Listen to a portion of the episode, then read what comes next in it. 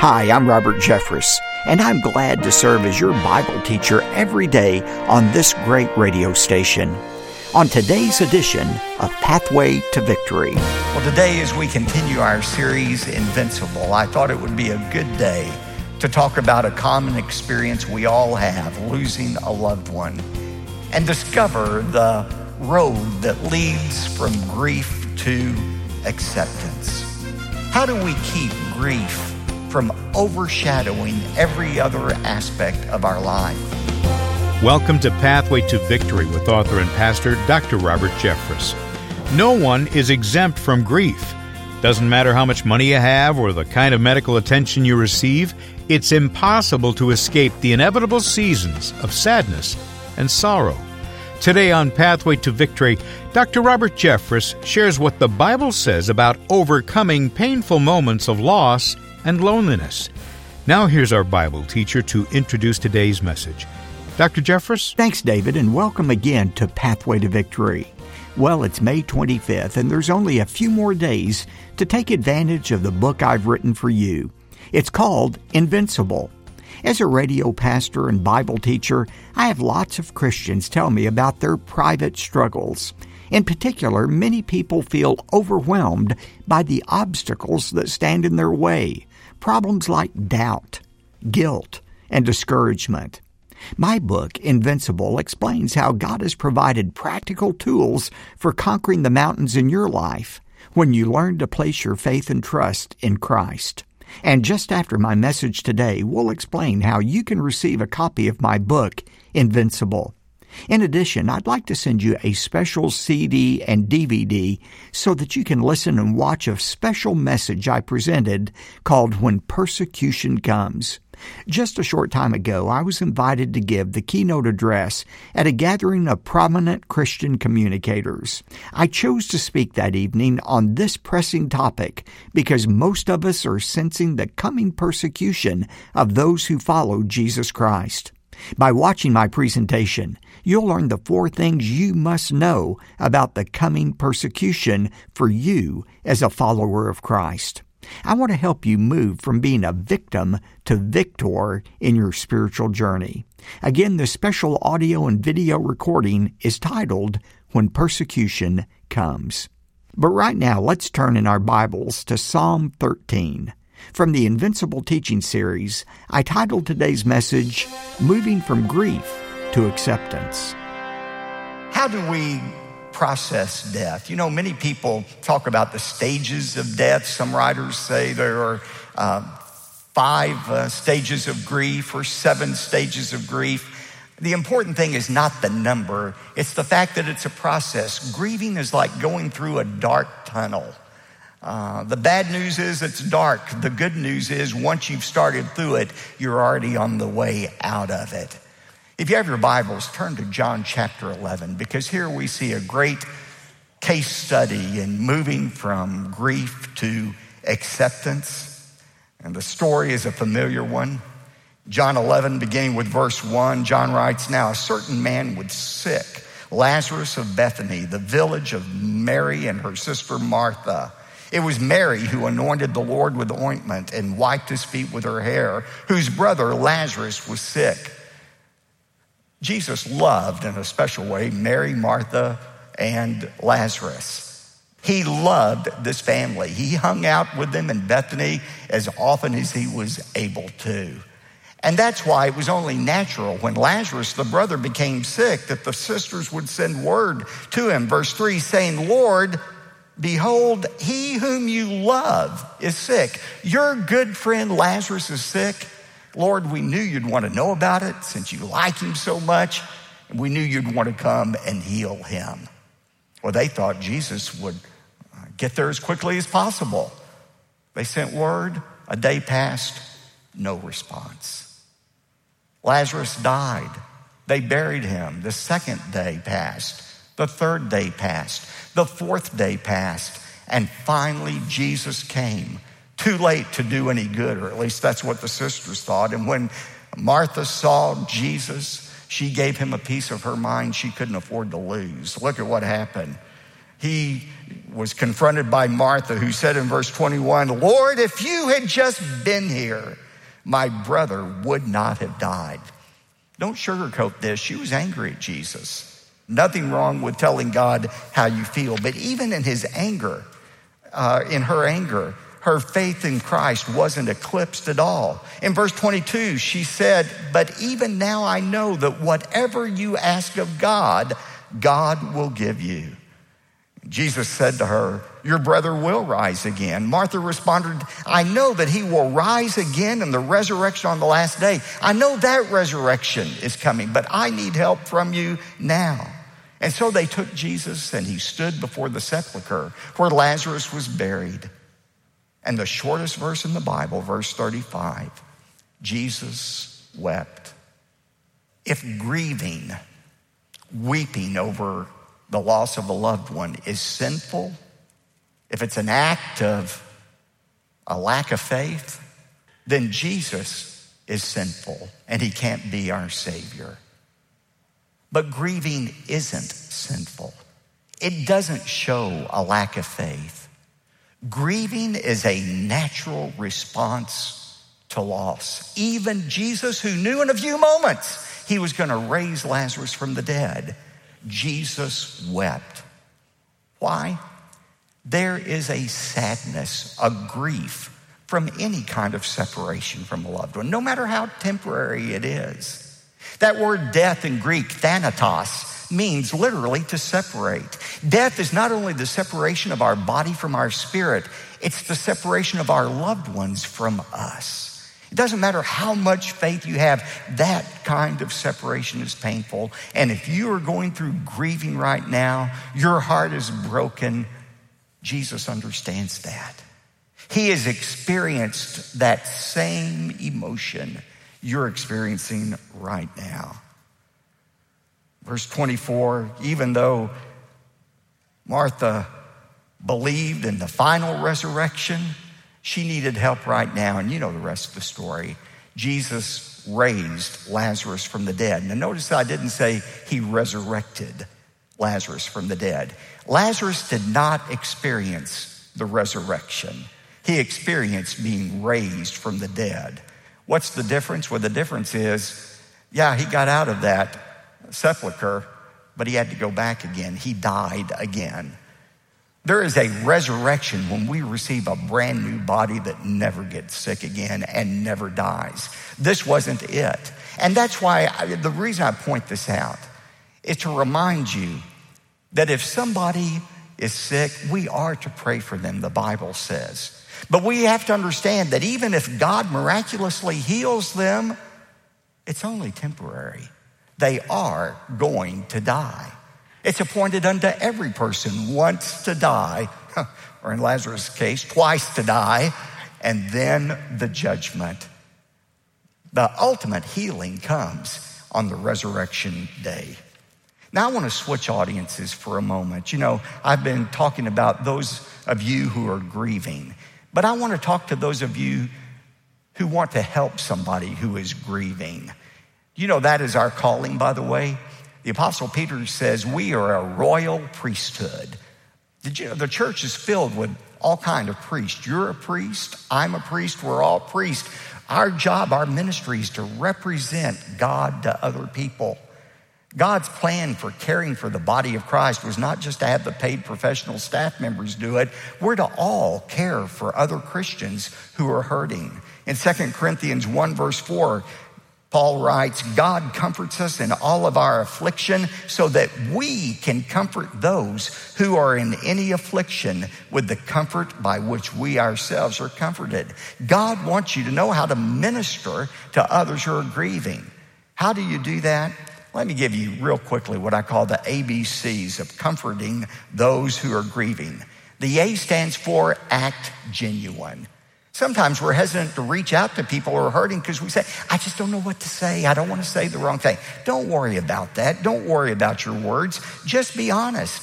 If you were shocked to hear of the death, tell the person, I was so shocked to hear this. If you don't know what to say, confess that you really don't know what to say. If you want to hug them, uh, do that. Or if you want to say nothing, do that. But just act genuine.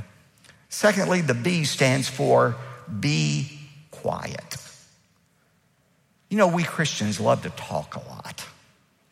We think there's healing in talking. If we just talk and say the right words, we can instantly heal the grief that a person is experiencing. Sometimes we worry about what to say. Don't worry about what to say. Sometimes the best thing to say is nothing. In his book, The Last Thing We Talked About, Joe Bayly relates an experience after one of his children had died. He wrote, I was sitting torn by grief. Someone came and talked to me of God's dealings, of why it happened, of hope beyond the grave. He talked constantly. He said things I knew were true, but I was unmoved, except to wish he would go away. He finally did. Another person came and sat beside me. He didn't talk. He didn't ask leading questions. He just sat beside me for an hour or more, listened when I said something, answered briefly, prayed simply, and left. I was moved. I was comforted. I hated to see him go. Be quiet when it's time to be quiet. See, comfort by being supportive. Remember, it's you, not your words, that a grieving person needs.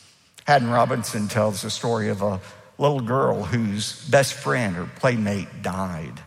One day, the little girl told her parents that she had comforted the grieving mother. The father was surprised. He said, Well, what did you say to her? Nothing, the little girl said. I just crawled up into her lap and cried with her. That's what we need sometimes somebody who will comfort us by being supportive. And then D stands for do something practical. If you want to minister to somebody uh, who's grieving, do something practical. Sometimes the best thing you can do for somebody who's grieving is the dishes. Don't ask them, by the way, is there something we can do to help you? A person who is grieving is in too much of a fog many times to be able to think clearly. Don't ask, just do it. If there's a meal to be delivered, deliver it. If there's a lawn that needs cutting, cut the lawn. If kids need to be picked up, pick them up. For those of you who are grieving, though, today, or will be at some point in the future, I want to talk in these final moments about the road that leads from grief to acceptance. Now, I'll be honest with you. To just spit out five principles for moving from grief to acceptance sounds almost robotic. I told Ben before the first service, whatever I do, I don't want to sound like Dr. Phil either, you know uh, engaging in psychobabble. But I do want to share some things with you from God's Word that I've discovered after 40 years of pastoring may bring some help to those of you who are grieving or will in the future. And I summarized it in this acrostic that spells out grief G R I E F, grief. I want to be sure I spelled that correctly. The G stands for give voice to your emotions. If you're grieving, don't be the stoic. Give voice to your emotions. You may feel like you're in a deep pit of despair. Some people respond to that pit in one of two ways. Some people respond with indifference. They just decide they don't want to feel anything. They'll go through the rest of their life semi comatose. That's one extreme. Other people are feeling despair so acutely that they check out of life in a different way, the ultimate way through suicide. That is never the answer. Remember, suicide is a permanent solution to a temporary problem. There is no more unloving, hateful thing you could do for those you love than to take your own life. How do you avoid either extreme? Psalm 120, verse 1 declares, in my trouble, I cried to the Lord, and he answered me. Cry out to the Lord. Give voice to your emotions. God said, I will answer you. Not immediately sometimes, but ultimately. The R stands for remember simple truths and practices. When you're grieving, go back to the basics. Remember simple truths and practices. I remember uh, reading a couple of years ago about an actress who was walking up the red carpet to the Oscar ceremony and she fainted unexpectedly. The paramedics surrounded her. They asked her what happened. She said, I forgot to breathe. Sometimes when you're in a stressful situation, you forget the basics. What are the basics for Christians? Number one, pray. Pray when you're grieving. If you don't know what to pray, just read the Psalms and make them your prayer to God. Pray. The second P stands for praise. You know, in Psalm 13:1, the psalmist said, Lord, how long will you hide your face from me? But in verse 6, the psalmist turned to praising God for the good things he had done for them. Think of some things you can praise God for. And then promises. Claim the promises of God when you're grieving. John 11, 25, I am the resurrection and the life. He who believes in me, though he were dead, yet shall he live again. Or 2 Corinthians 5, 8, we are of good courage, I say, and rather to be absent from the body and to be at home with the Lord. Remember your simple truths and practices. The I in grief stands for involve others in your grief. Please listen to this. There's only one person who thinks you need to take time off when you're grieving from church, who thinks you need to isolate yourself. The only person who believes that is Satan. He wants to destroy you, and he knows if he can isolate you from the care and concern of other Christians, he can attack you and he can destroy you. If ever there is a time we need other people, it's when we're grieving. Ecclesiastes 4 9 and 10 says, Two are better than one because they have a good return for their labor. For if either of them falls, the one will lift up his companion. But woe to the one who falls when there is not another to lift him up. There's encouragement that comes, church, when we're together, worshiping together. But not only that, the body of Christ, First Baptist Church Dallas, has some ways to help you as you go through the uh, grieving process. You know, we have a wonderful counseling center here, uh, Pathways Counseling Center, led by Pam Green, a licensed uh, professional counselor. Uh, they're available for appointments, but they also offer group help as well. Grief Share is a wonderful program for those who are grieving. We have support groups for those uh, who have lost a loved one through suicide. That's a special pain that uh, needs to be treated sensitively. And you can go to our website, firstdallas.org slash ministries and read about all of the different uh, support groups that we offer for those who are grieving. You don't have to walk through this alone. Maybe you are suffering through the pain of infertility or miscarriage. My daughter Julia has prepared a brand new four part video series for our church and for Pathway to Victory on uh, the whole issue of infertility and how to navigate through that. She too is a licensed professional counselor, and you can watch these at your leisure, free of charge, by going to ptv.org. That's for Pathway to Victory slash unapologetic, and you'll find that that's a helpful tool for you as well. Involve other people in your grief. Don't try to go through that dark tunnel by yourself. The E in grief stands for eat, dress, and sleep. I say that because we are physical beings. We have to care for ourselves physically during the grieving process. You know, don't sit around in your bathrobe and your pajamas for weeks and months at a time. You need a routine. You need to sleep. And yes, you need to eat as well. And I know what you're thinking. You're thinking, where in the Bible does it say I need to eat? I'm so glad you asked. It's in Acts chapter 27. Remember, Paul was on that ship going from Jerusalem to Rome.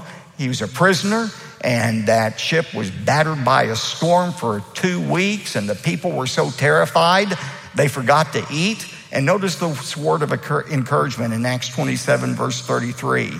Paul said to the group, Today is the 14th day that you have been constantly watching and going without eating, having taken nothing. Therefore, I encourage you to take some food. He then took bread, gave thanks, broke it, and ate, as did everyone on board, and they were what? Encouraged. If you're grieving, take some food, take some nourishment. Some of you are going to take this verse that I didn't know I was grieving, but I am. I'm going to eat today and uh, enjoy a big meal. That's okay. That's biblical. God created us as physical as well as spiritual beings. F in grief, and this is so important forgive others. You know, hurting people hurt people. The natural reaction, if you're grieving, is try to make somebody else as miserable as you are, to lash out against them. That's why many times those who are going through the grief process want to blame a doctor or a drunk driver or a negligent family member or a church that's unresponsive, and they stall the grieving process and the healing process. Now, listen to this Hebrews 12 15 says, See to it that no one of you comes short of the grace of God, that no root of bitterness springing up causes trouble, and by it many be defiled. Listen to me.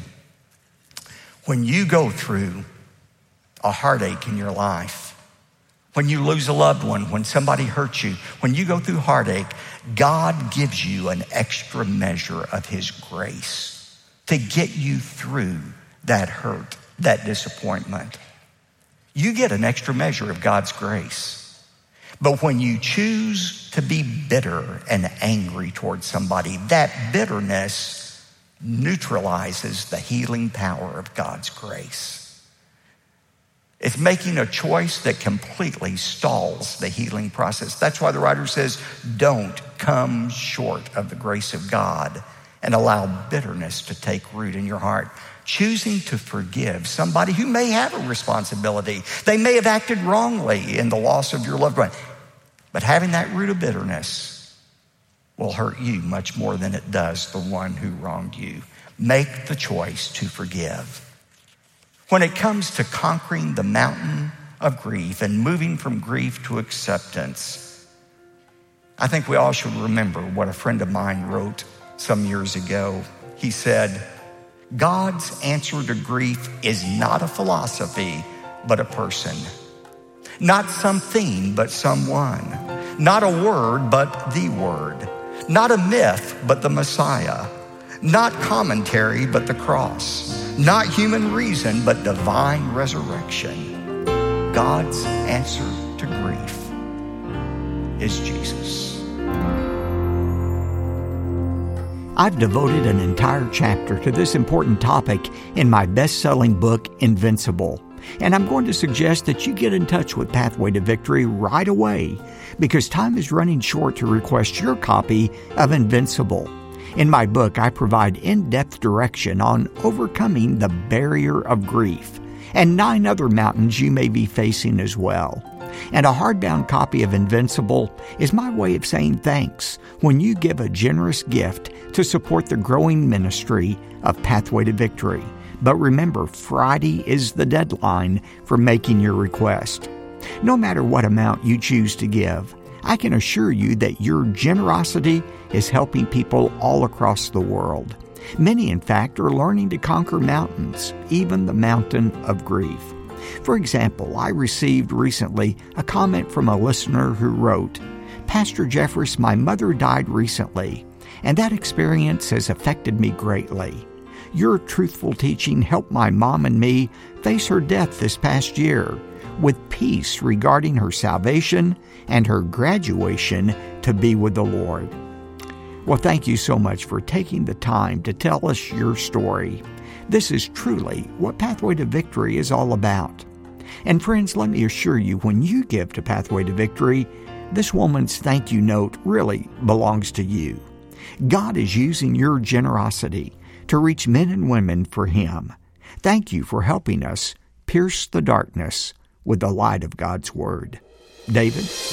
Thanks, Dr. Jeffress. Today, when you give a generous gift to Pathway to Victory, you'll receive a copy of the best selling book by Dr. Robert Jeffress called Invincible Conquering the Mountains That Separate You from the Blessed Life. When you give today, we'll also send you a very special message on CD and DVD that Dr. Jeffress recently delivered to our nation's leading Christian broadcasters. Now, this presentation addresses the pressing topic of when persecution comes.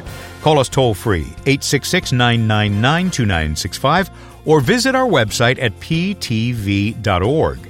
And when your investment is $75 or more, we'll also send you the complete unedited collection of audio and video discs for the Invincible Teaching Series, along with the corresponding personal and group study guide. To request both resources, call 866 999 2965 or go online to ptv.org. You could also write to us. Here's that mailing address P.O. Box 223 609, Dallas, Texas 75222. Again, that's P.O. Box 223 609, Dallas, Texas 75222. I'm David J. Mullins, inviting you to join us again next week when Dr. Jeffress wraps up the Invincible series with a message about moving from lust to purity. That's Thursday, here on Pathway to Victory. Pathway to Victory with Dr. Robert Jeffress comes from the pulpit of the First Baptist Church of Dallas, Texas.